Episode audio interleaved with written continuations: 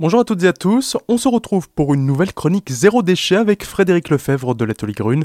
On continue à faire le tour des matières indispensables à la transition zéro déchet et on va parler aujourd'hui de l'acide citrique. Comment l'a-t-on découvert pour commencer? Donc l'acide citrique, euh, ben, pour sa petite histoire, euh, a été découvert par un médecin en Angleterre en 1879. Ce médecin donc euh, obtint sous forme cristalline en mélangeant du jus de citron et du lait de chaux décomposé par de l'acide sulfurique. Donc il a obtenu ce fameux acide citrique. Et donc, à quoi sert l'acide citrique? Il a un grand pouvoir euh, détartrant, donc on peut l'utiliser vraiment pour euh, plusieurs usages. Oui, tout à fait. C'est un anticalcaire surtout et un antioxydant. Très intéressant à utiliser ben, pour détartrer les bouilloires, les machines à café, les machines à laver, toute notre euh, robinetterie. Et évidemment, détartrage de la cuvette des toilettes. Élimination également des voiles de ciment et de chaux et va aussi permettre d'éliminer la rouille. Il y a quand même des précautions à prendre ça reste de l'acide, il faut se protéger un petit peu, je pense. Oui, c'est un acide certes faible, mais irritant malgré tout, donc euh, prévoir de mettre des gants et également des lunettes de protection. Et donc cet acide citrique, on peut l'utiliser pour différents usages, comme vous avez énoncé juste avant, et on a la chance aujourd'hui, vous allez nous donner deux recettes avec l'acide citrique, on va parler la vaisselle de nouveau, mais aussi crème à détartrer. Oui, tout à fait. Alors la première, ben, je vais vous indiquer une recette euh, facile pour euh, créer vos pastilles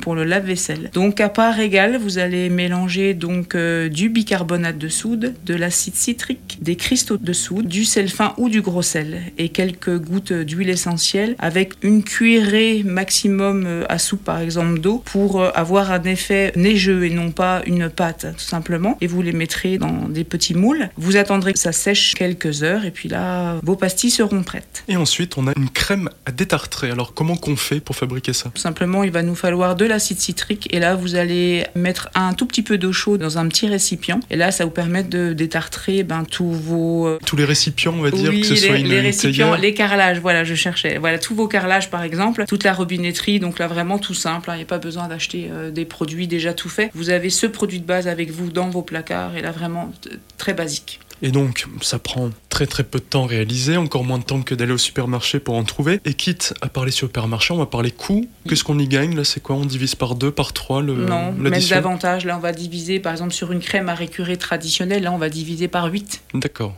Et ça nous prend vraiment 30 secondes. On prend juste la matière première, un peu de flotte, et c'est fini. Quoi. Donc, c'est très simple. C'est fini pour aujourd'hui. Demain, on parlera du bleu de Meudon et de la terre de Sommière. Toutes nos chroniques sont à retrouver sur azur-fm.com dans la rubrique podcast Zéro déchet.